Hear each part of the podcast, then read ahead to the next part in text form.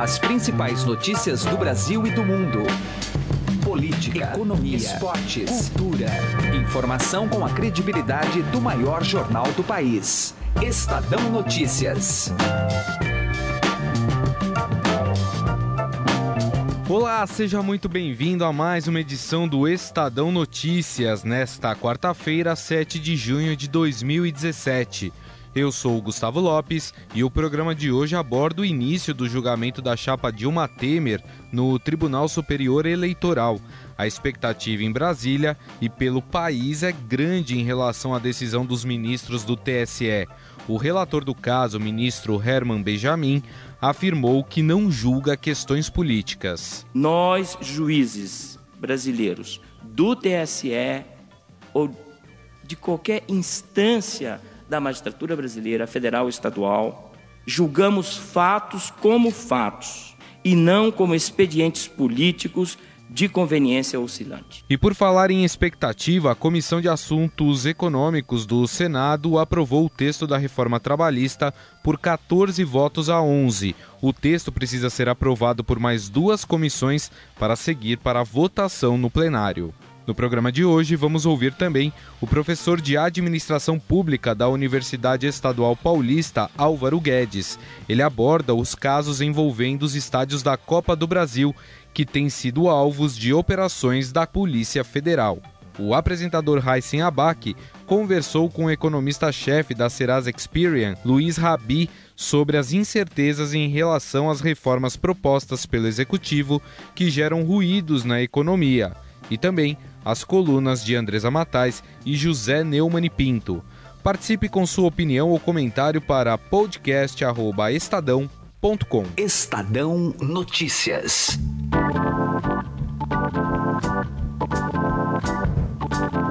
E para começar, a apresentadora Camila Tulinski traz um resumo do primeiro dia de julgamento da chapa Dilma Temer no TSE.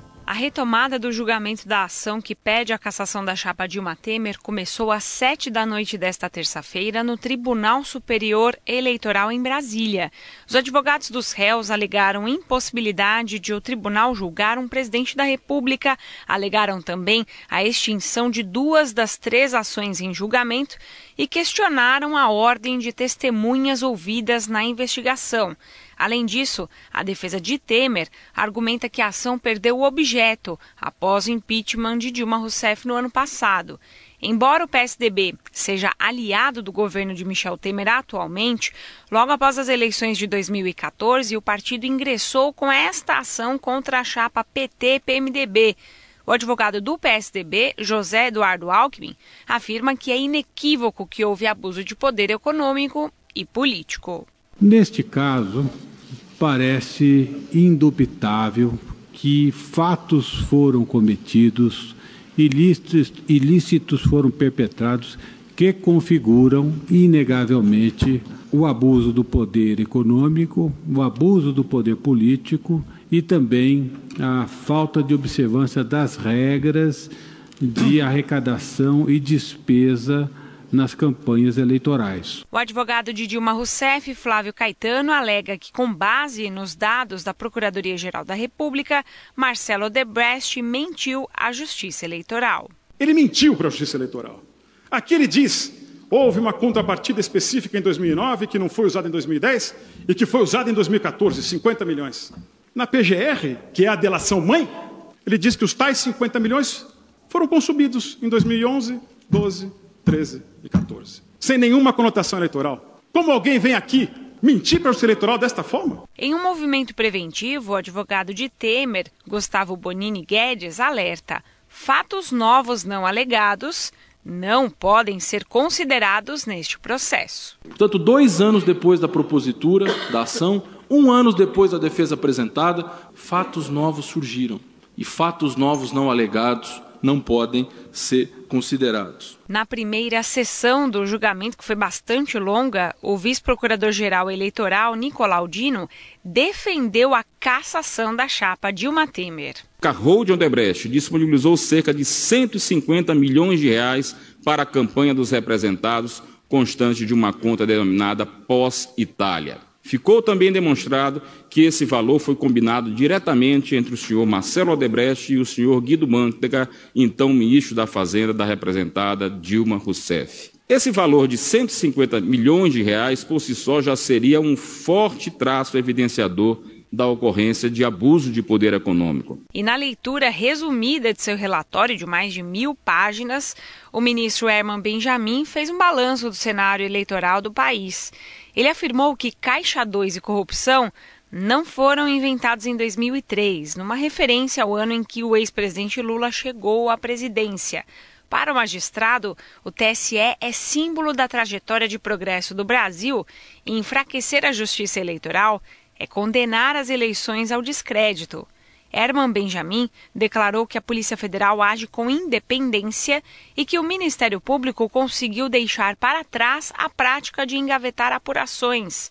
O ministro vai além e garante que faz um julgamento técnico e não político. Nós, juízes do TSE, de qualquer instância da magistratura brasileira, federal ou estadual, julgamos fatos como fatos e não como expedientes políticos de conveniência oscilante. Neste primeiro dia, o TSE rejeitou quatro questionamentos apresentados pelas defesas da petista e do PMDBista. A rejeição destas preliminares possibilita que o julgamento prossiga em direção à análise das acusações do PSDB de abuso de poder político e econômico naquela disputa eleitoral de 2014.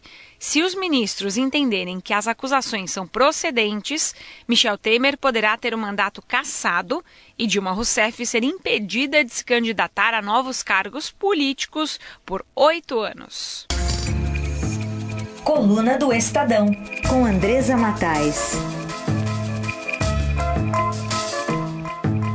Emanuel Bonfim conversou com Andresa Matais, direto de Brasília. Conexão com Brasília, mas normalmente nossa conexão com Brasília em nosso Estadão Notícias se dá por telefone. Eu em São Paulo, Andresa Matais em Brasília. Hoje eu estou aqui ao lado de Andresa Matais para essa edição especial no nosso tradicional podcast. Tudo bem com você, Andresa? Oi, Emanuel, tudo bem? Oi para todo mundo. A voz está mais bonitinha mais hoje, Mais bonitinha né? hoje com o microfone. Andresa, vamos falar sobre o homem da mala, Rodrigo Rocha Loures ele tem depoimento nesta quarta-feira. O que podemos esperar, Andresa? Pois é, a defesa do Rocha Loures, né, o depoimento seria na terça-feira, mas a defesa pediu para que fosse hoje, é, depois do início do julgamento é, do, do TSE, né, que vai decidir ali se caça ou não o mandato do presidente Michel Temer. É, então, é, há toda uma expectativa é, com relação a esse depoimento, é, porque o Rocha Loures pode complicar muito a vida do presidente Michel Temer. É, o, mesmo que ele não faça delação premiada, ele tem dito que não vai fazer, né, os interlocutores dele dizem que não, não vai fazer, ele mudou de advogado para um advogado de uma linha mais tradicional, que não faz delação premiada, mesmo que ele não faça, mas ele pode, é, no depoimento dele, complicar muito o presidente Temer. É, vamos lembrar que é, o Rocha Loures é uma pessoa muito próxima do Temer, desde a época que ele estava na vice-presidência, o Temer levou ele é, para a presidência da República para ser seu assessor especial. Dali ele ganhou foro, privilégio, prerrogativa de foro, né, quando ele foi mandado para o Congresso com a saída do Osmar Serralho. É, e tudo num movimento que parecia meio que para é, defendê-lo assim de alguma coisa que estaria por vir. Depois a gente viu que era uma coisa muito grande. É, e o Temer indicou o Rocha Loures para o empresário Joesley Batista para resolver problemas da empresa JF, né, do grupo JF. É, e depois que o Temer fez essa indicação, que o Rocha Loures aparece com essa mala aí com 500 mil reais que ele recebeu no restaurante, que era parte de um pagamento que ele iria receber durante anos. Então, é, uma pergunta que se faz é para quem era esse dinheiro? É, e certamente vai ser a primeira pergunta que ele vai receber é, ali da Polícia Federal. Muitos dizem. É determinante essa resposta, aliás, né, Andresa? Determinante. E muitos dizem que ele entregou o dinheiro, porque ele devolveu né, o dinheiro já para a Polícia Federal, já como uma prova de que esse dinheiro não era dele. É que ele pegou esse dinheiro para alguém. É, as perguntas que foram feitas para o presidente Temer, as 82 perguntas, é, as primeiras perguntas são todas sobre a relação dele com Rocha Loures, o que também é muito significativo, né? Até qual é a relação de amizade, às vezes que eles se, se encontraram. Então, me parece que toda a investigação está tentando delinear ali um envolvimento forte dele com o Temer e isso vai ter repercussões lá na frente, mesmo que o Temer não seja caçado. Isso contamina a CA? Tem tempo para contaminar depoimento hoje, quarta-feira? Tem tempo para é, contaminar o julgamento do TSE ou não, Andresa? Dependendo do que ele disser. Se é divulgado logo, a polícia já coloca no ar logo ou não? Olha, geralmente o depoimento é sigiloso porque ele pode indicar caminhos de prova, né? Que, é, que a Polícia Federal vá tá. atrás. Mas assim, a gente já está vendo que não existe mais nada sigiloso no país. Tudo vaza, né? É, tem esse lado bom que as pessoas ficam sabendo, né? Então, se ele prestar um depoimento que, bombástico é, hoje e isso vazar, vai influenciar, acho que, o julgamento. Porque não, não mesmo que não tenha nada a ver com que os ministros estão julgando, eles vão sentir ali um senso de responsabilidade, é, porque está na mão deles afastar não o presidente da República nesse momento. Existem outras maneiras de se afastar o Temer, mas a maneira, a primeira delas está ali, no, a bola está com o TSE.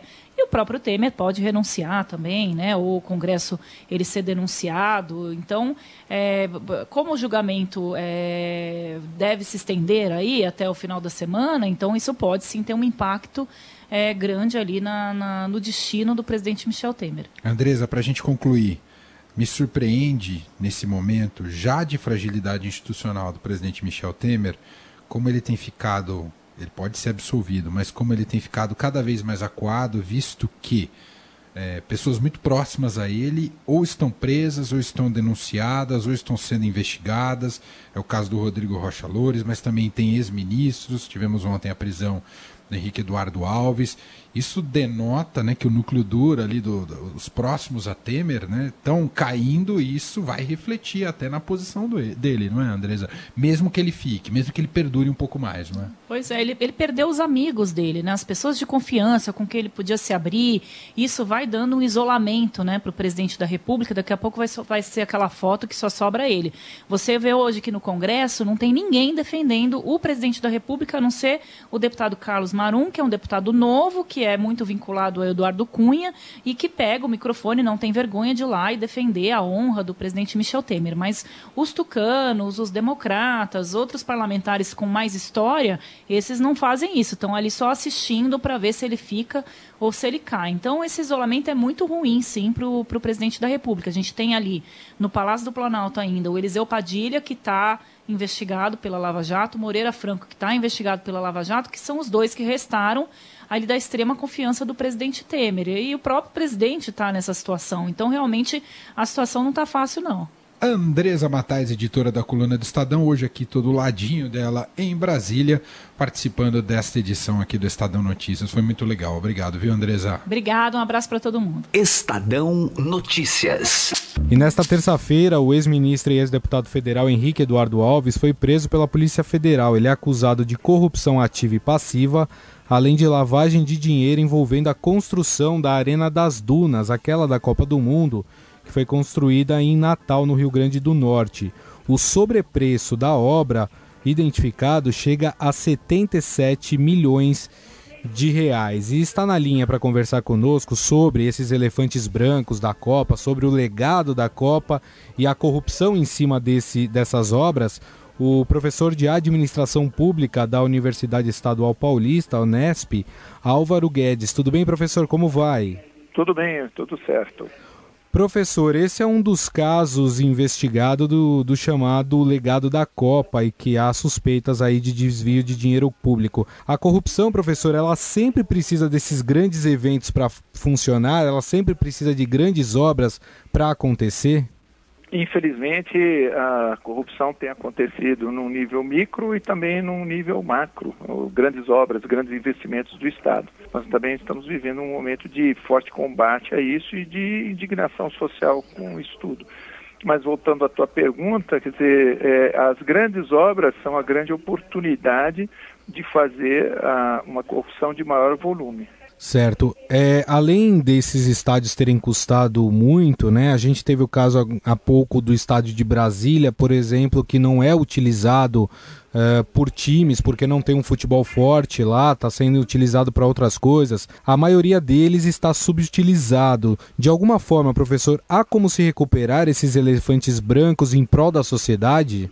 Esses elefantes brancos eh, resultantes de Copas do Mundo e também estruturas, por exemplo, de grandes eventos esportivos, né, como as Olimpíadas, a gente infelizmente encontra é, exemplos pelo mundo afora. Na África do Sul a gente viu isso, enfim. Então, é, agora acontece que também é, o evento em si ele é autofinanciável. Então, é, o problema é passar a parcela do grande investimento para o Estado, ou seja, socializar o custo com o Estado. Agora, a questão de fundo é, é qual é o papel que o Estado deve ter nos investimentos das grandes obras públicas. Nós aqui no Brasil e também em outros países do mundo estamos insistindo ainda numa velha fórmula em que os grandes investimentos, portanto, a grande capacidade de poupança, é, dependem do Estado. Isso precisa ser revertido. Enquanto isso não for revertido, essas negociatas espúrias vão acontecer. Agora, a gente tem visto, né, e, e, cada vez mais com, com as operações que a Polícia Federal tem feito, é, que está se descobrindo aos poucos essa corrupção nessas obras a gente falou do estado de Brasília, esse da Arena das Dunas em Natal, no Rio Grande do Norte. Já teve delação que falou da arena aqui de São Paulo, Arena Corinthians, né, lá em Itaquera. O quanto que essas operações e essas prisões elas podem contribuir para o melhor uso do dinheiro público, professor? É, eu penso que essa, esse, todo esse processo aí de uma ação do Poder Judiciário, ou seja, da capacidade de o Estado é, reprimir e de penalizar o corrupto, isso vai numa direção positiva, no sentido de realmente é, haver um maior disciplinamento. Né? Mas isso não é o suficiente. Né? Isso é uma parcela da, do enfrentamento. Né? Então, assim, a eliminação ah, por completo, não. Mas hoje em dia, eu volto a insistir, nós ainda estamos insistindo num papel que caberia ao Estado nas obras públicas, que, no meu entender, não corresponde. Nós precisamos é, mudar o modelo. O Estado não pode ser mais o grande investidor de infraestrutura.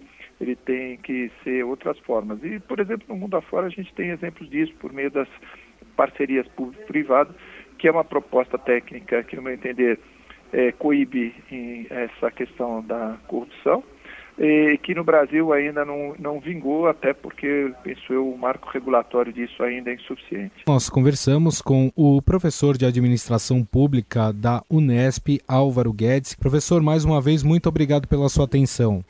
Eu que agradeço a grande oportunidade. Estadão Notícias. Economia. O atraso na votação das reformas previdenciária e trabalhista gerado pela incerteza política pode afetar o processo de recuperação da economia.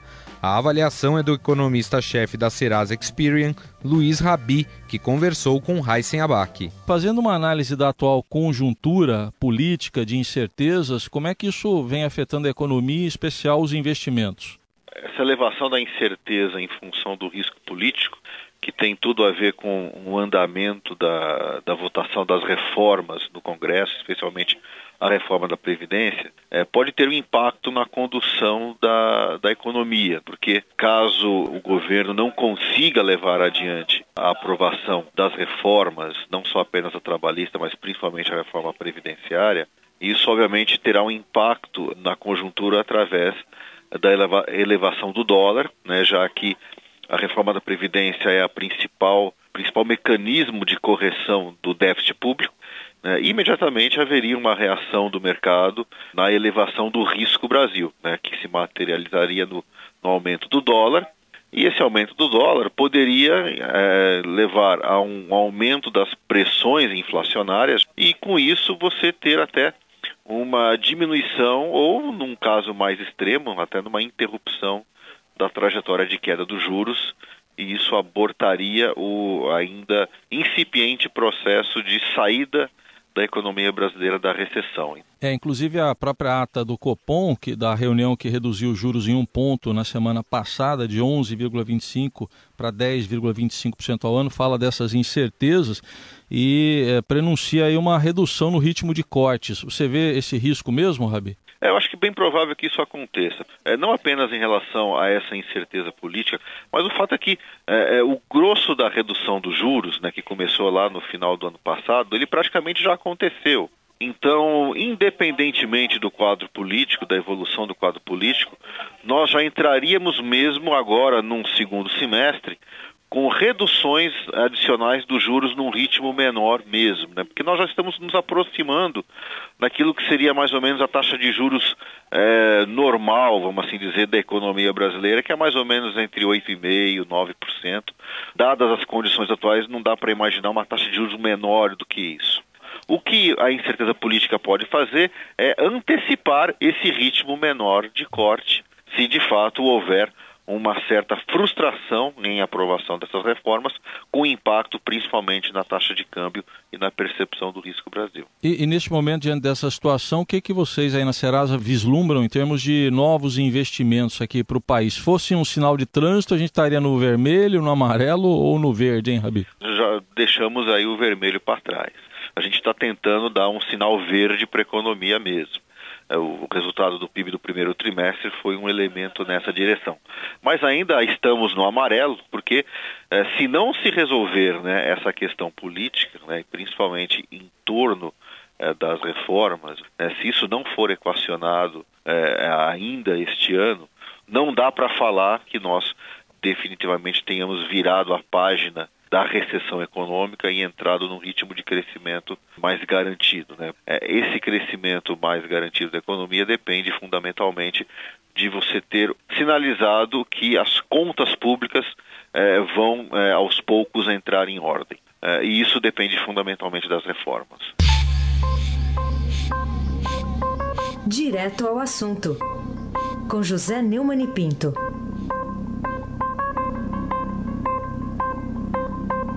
Tem chovido muito em São Paulo e em muitos lagos brasileiros, mas não está chovendo na horta do Michel Temer.